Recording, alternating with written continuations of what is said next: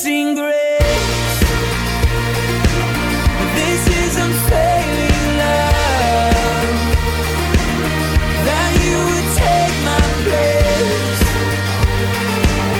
Then you would bear my cross. Welcome to Day by Day, the verse by verse Bible teaching ministry of Calvary Chapel in Elk Grove Village, Illinois, with Pastor Phil Ballmaier. We're glad you've joined us, and we look forward to spending time again in the Word of God together. We also invite you to stay tuned at the end of today's broadcast for information about additional studies and resources. Thanks again for being with us. The church at Philadelphia was commended by the Lord for its faithfulness to the truth of God. It's hard not to see in this commendation an admonition to the church today to hold to God's truth with the same level of conviction and commitment. Pastor Phil will discuss this today, sharing from Revelation chapter 3. But he goes on then, in fact, right here is where the accusation usually comes.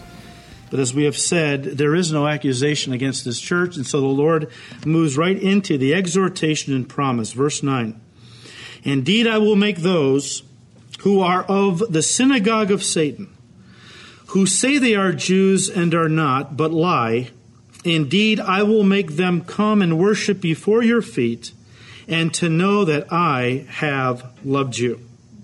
As we said, in the early years of the Christian church, most of the persecution came from Jews who considered this group of Christians a cult, a cult of Judaism, because the church rightly so claimed that Judaism was the root and Christianity was the fruit. We speak of Judeo Christianity, right? It started with men like Abraham, Isaac, Jacob. God gave to them promises, promise of a coming kingdom, coming Messiah who would not just bless the Jewish people, but would be a blessing to all the families of the earth because Jesus came to die not just for the sins of Jews, but for the sins of the whole world. And of course, as Jesus came, then the Messiah, he told us that Gentiles were welcome too in the program of God if they would believe. Now, when the Christian church started and hit the ground running, the Jews, and Paul at one time, Saul of Tarsus, was one of those who was very antagonistic. I mean, he had committed his whole life to Judaism, and now here comes a group that says Judaism is basically over with and has been replaced by Christianity, which is the fulfillment of Judaism. Isn't that wonderful? No, it's not. They didn't take so kindly to that. And so they began to persecute the church. But Jesus called these haters of the gospel, he called them a synagogue of Satan. In other words, they thought they were a synagogue of God, doing the work of God in destroying this cult called Christianity, but in reality, they were on the wrong side. They were actually a synagogue of Satan, inadvertently trying to destroy the true people of God. It's amazing how people can be deceived and not really even know it. Jesus told the Pharisees in John chapter 8, he had a heated confrontation with them. And they said some pretty nasty things about his parentage or whatever about his birth, that he was a bastard son. That was the big thing around, that Mary had gotten pregnant by some young man who was unknown and said she was pregnant by the Holy Spirit. What a story. What a whopper. Anybody believes that, they're crazy. So this stigma followed Christ his whole life. And here it erupts in John 8. And they said that he was, you know, a bastard. He was the illegitimate son of Mary. And he said, Well, you're of your father, the devil because your father was a liar from the beginning. You know, you're just showing that you belong in his family. So it was a pretty heated exchange, right? And here he says, I'm going to make those who are the synagogue of Satan, those unbelieving Jews, I will make them come and worship before your feet and to know that I have loved you. Well, this gets into something that Jesus had said earlier in his ministry in Matthew 19, verse 28. He said to his disciples one day, He said, Assuredly I say to you, that in the regeneration, in the life to come, when the Son of Man sits on the throne of his glory, this is when he first comes back to establish his millennial kingdom, and Israel is going to have to come before him and be judged.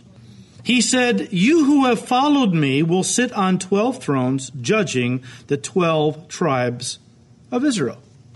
Someday, unbelieving Israel is going to worship at the church's feet. Now, the word worship there doesn't is not used in the sense of worship like we give to God. Uh, the word worship, proskuneo in the, in the Greek, was used indiscriminately. It wasn't used of God only. It was used of somebody who was in authority over you, uh, a governor or a king. It was often used of an earthly king, how that you would prostrate yourself before a king who was a superior individual. And someday, unbelieving Israel is going to prostrate themselves before the true church and acknowledge that we are, in fact, the true people of God. Of course, for unbelieving Jews, it will be too late. I mean, they're going to bow the knee to Christ and acknowledge that He is the Messiah and King. But if they wait till they die to do that, they'll be too late. Well, verse 10, very controversial. Very controversial. But again in verse 8, the Lord says, I know your works. See, I have set before you what? An open door, and no one can shut it. Now, last week, based on four different scriptures in the New Testament that we looked at, we saw how that Paul talked about uh, God opening a door for him, or praying, asking the church to pray that God would open a door for Paul. And we looked at the context and we saw that in each of those contexts of those four different verses, it was talking about an open door of opportunity to share the gospel. And I think that's a very valid interpretation.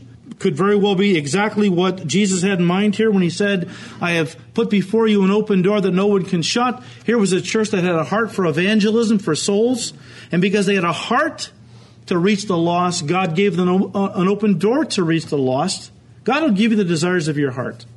If you love Him with all your heart and put Him first, He'll give you the desires of your heart. But I'll tell you this if you really love God with all your heart and put Him first, all the desires of your heart will be things that God Himself delights in. We don't have to ever worry about somebody loving God with all their heart and then going out and wanting to be selfish and wanting to have all kinds of material things and Cadillacs and all these other things. Look, if God is the great desire of your heart, if He's your first love, then believe me, every desire that you have is going to be things that He delights in. So here was a church that had a heart for God, they had a heart for the lost, and God could very well place before them an open door for uh, evangelism and outreach. However, there are some commentators. Donald Grey Barnhouse is one who has written an excellent commentary on Revelation. I'm sure he's not the only one. He sees something much more, something that goes beyond the scope of just outreach. He believes that the open door is talking about a door of deliverance out of the tribulation period, which is coming upon this Christ rejecting, rebellious world. If that is true, then verse 8 becomes a kind of a segue into verse 10 and the promise that Jesus gives the last days church that is faithful to him and to his word. Let me put them together. Verse 8 I have set before you an open door, and no one can shut it. Verse 10 Because you have kept my command to persevere. The King James translates it this way Because you have kept the word of my patience, I also will keep you from the hour of trial, which shall come upon the whole world to test those who dwell on the earth. Notice Jesus doesn't say he will keep them through this hour of trial, but he will keep them what? From. The Greek word is ek, and it means out of or from completely. Hour doesn't mean 60 minutes, it's a period of time in the Greek. Trial is a Greek word that means adversity, trouble, or tribulation. So Jesus promises to keep this church, what church?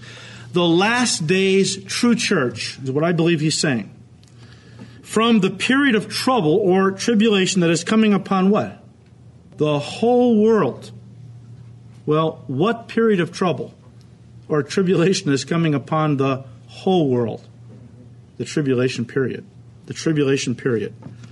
In fact, there's a kind of a play on words or verbs here. Because you have kept the word of my patience, Jesus says, I also will keep you from the hour of trial.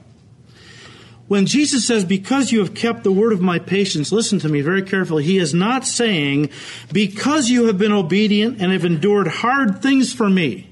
That's not what he's saying. Vincent, a, a Greek scholar, has this to say. He says, Not the words which Christ has spoken concerning patience. It's not that the church was following what Jesus said when he said to the church, persevere, be patient. I'm, you know, I'm coming eventually. It wasn't that. Vincent says, it wasn't the words which Christ has spoken concerning patience, but the word of Christ which requires patience to keep it, the gospel, which teaches the need of a patient waiting for Christ. See, the New Testament warns us that in the last days, a great apostasy would take hold in the church. The word apostasy means a falling away from the faith. You say, well, haven't people fallen away from the faith since the very beginning of the church age? That's true. But this is different. This is a wholesale exodus out of the faith. I mean, this is not one here, one there, or a few there who are turning their back on the Lord. We're talking about some kind of massive exodus from biblical truth, and in particular the gospel, that's going to take hold of the church in the last days. But listen to me, just because they're falling away from the faith doesn't mean they're necessarily leaving the church.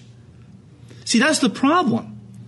What is in view here is a, an apostate church in the last days, a church that is populated with religious unbelievers.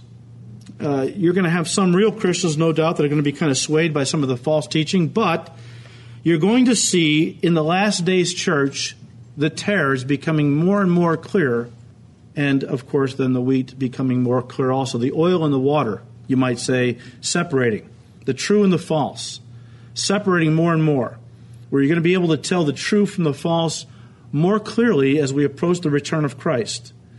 And it's just this falling away, this apostasy is going to take hold in the church.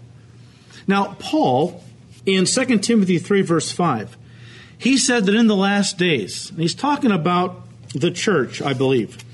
In the last days, he said, men would have a form of godliness. He's talking about churchgoers now, but would deny the power thereof, right? In the last days, men would have a form of godliness, but would deny the power thereof. What is he talking about? Well, I, I personally think he's talking about the same thing he was talking about in Romans chapter 1, verse 16, where he said, For I am not ashamed of the gospel of Jesus Christ, for it is the power of God unto salvation for everyone who believes. The gospel is the power of God to salvation for all who believe. Jesus is commending the Philadelphia church because they were not ashamed of the gospel. They were clinging to it tenaciously and proclaiming it faithfully, unlike many back then and even today who seem to be ashamed of the gospel. What am I talking about? There are many Christian leaders, pastors, evangelists who I have heard lately saying things like, well, we know that in the liberal church, there's always been many roads that lead to God, so we, we understand that in, in liberal so-called Christian churches, they, they've always got, been ashamed of the gospel of its exclusivity. They, they, they want a broad way to God. They want uh, all kinds of different faiths to be able to come to God. So they've always had that mindset. I'm talking, though, about the evangelical church. In the last days, as the apostasy begins to take hold, we are seeing more and more Christian leaders. And I'm not saying that all those who espouse this way of thinking are not saved. I, am shocked. I, I can't even figure it out. How people that have preached the gospel for 50 and 60 years can make statements like this that Jesus Christ is the only way to God, is the only way to heaven. But if a person's a good Buddhist or a good Hindu or a good Muslim, and they've never heard of the name of Jesus Christ, but they're living up to the light that they have. They're living up to uh, their own religious convictions with sincerity, with all their heart. God will account the sincerity of their heart for righteousness, and He will take the atoning blood of, and work of Jesus Christ on Calvary's cross and apply it to their life so that God will save them, even if they've never heard of Jesus Christ. Now, that's flat out heresy. I mean, first of all, if that was true, if that doctrine is true, what was the Great Commission all about? Go into all the world and preach the gospel to every person. If every person who is involved in any kind of pagan religion or, or false religious system, if they're just being sincere and trying their best to be a, a good Buddhist or a good Hindu or a good Muslim, God will account the sincerity for righteousness and save them. Why, why do we have to go out into all the world? Why did missionaries over the last 2,000 years and the millions die for Christ if those people were going to be saved by their sincerity? Not to mention the fact that we do go on the mission field and we do witness to them for, about Christ and they reject Christ, now they're on their way to hell. So best to leave them alone, right?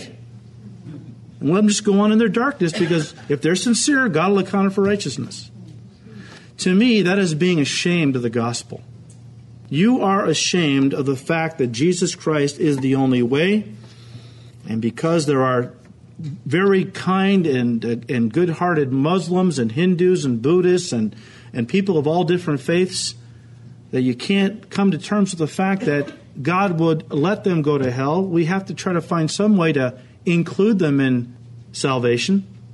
So let's just bend the rules. And it's sad. I want to see Hindus and Muslims and Buddhists and all kinds of people of different faiths come get to heaven. But I'm not going to do it by making it seem like they have to do nothing and just go on in their ignorance. That is not what the Bible teaches. And there's a lot of people, and you, you keep your ears open, you'll hear it all over the place today. Theologians, evangelists, who are saying these things on radio. I heard an interview. I mean, with different people. I, I don't want to get into it uh, today. I don't want to start naming names, but they're out there. And it's sad because we're coming to the end when deception is going to be more and more rampant. Now is the time not to capitulate to the darkness, it's the time to stand up and contend earnestly for the faith, which a lot of people in the church are not doing.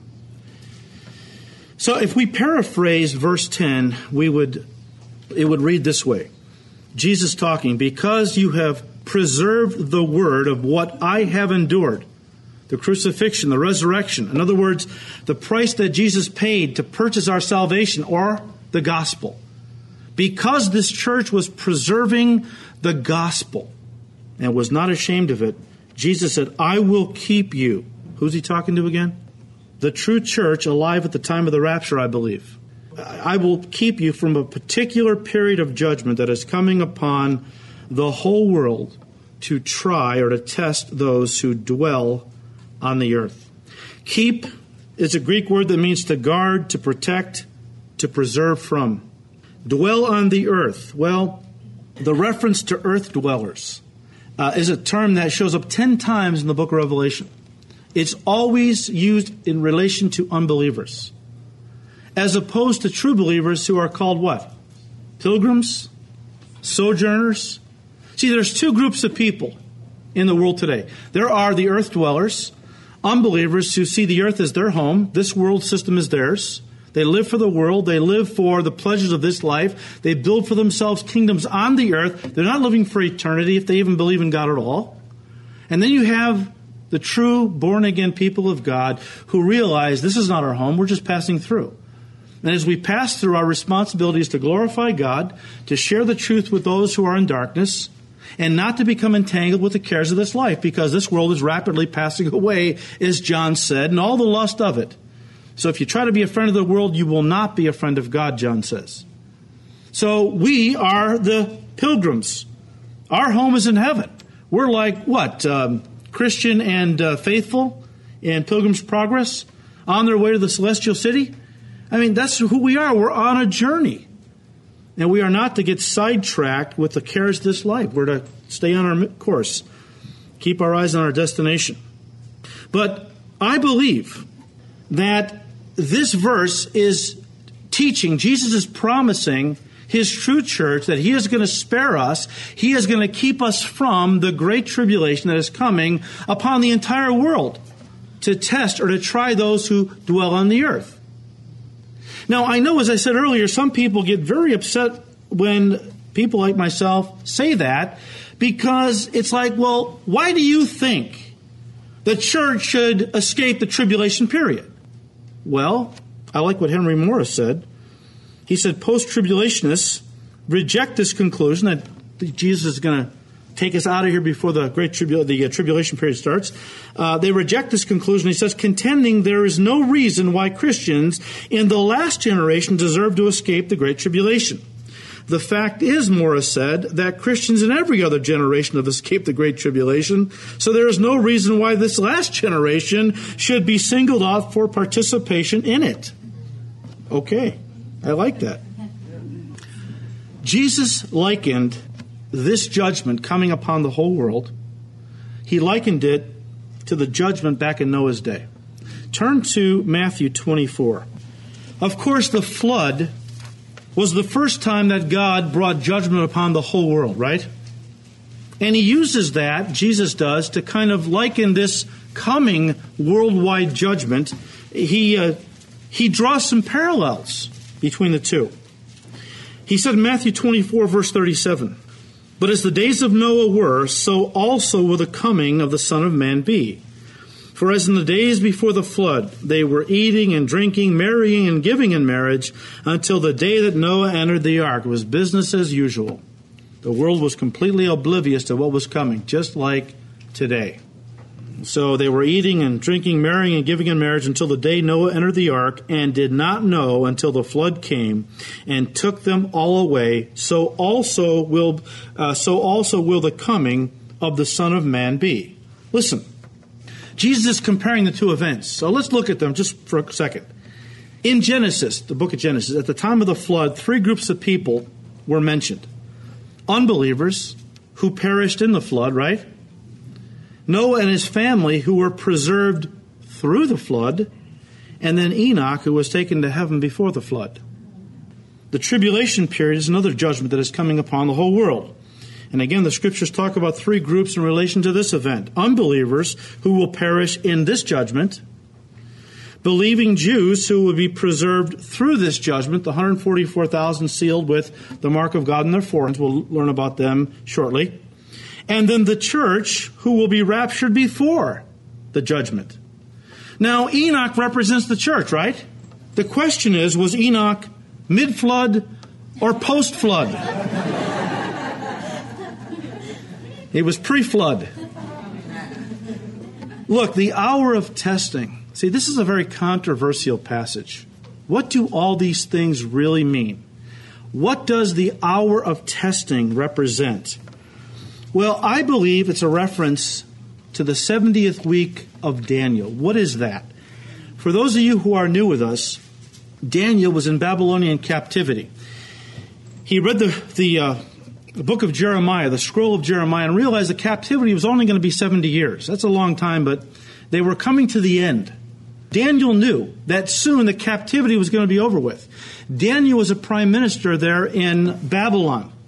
And as such, he began to fast and pray to find out if God had any instructions that he needed to follow as the captivity was going to be ending soon.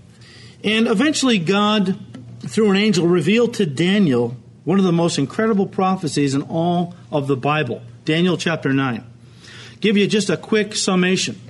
God said, Daniel, there is, I have set aside seven, 70 seven year periods.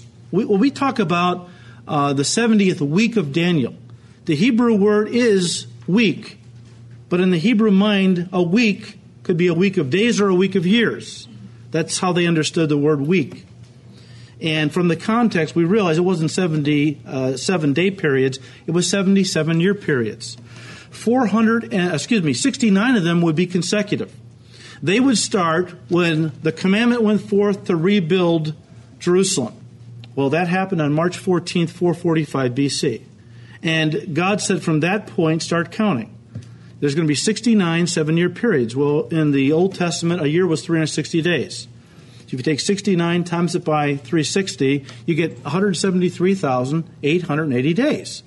You start counting March 14th, 445 BC at 173,880 days, brings you out to April 632 AD, the day that Jesus rode into the city of Jerusalem, proclaiming himself to be the Messiah, the King. But Daniel, the angel told Daniel, but when the Messiah presents himself, he's going to be rejected. In fact, he's going to be killed for a capital offense, but not for himself. In other words, he's innocent. But when he's rejected, and I'm paraphrasing, God's prophetic time clock for the nation of Israel is going to stop. God said there's 70 seven year periods I have set aside to deal with what? The nation of Israel. 69 have already come and gone.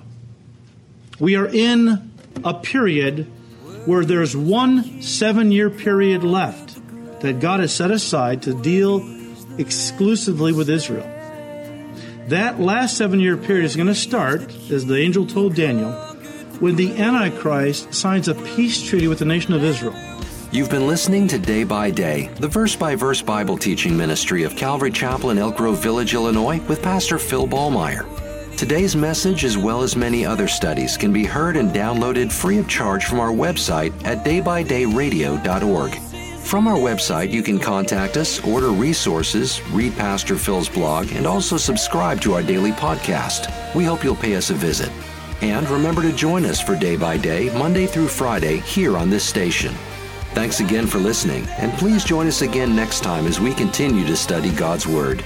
Until then, may the Lord richly bless you and guide your steps as you walk with Him day by day.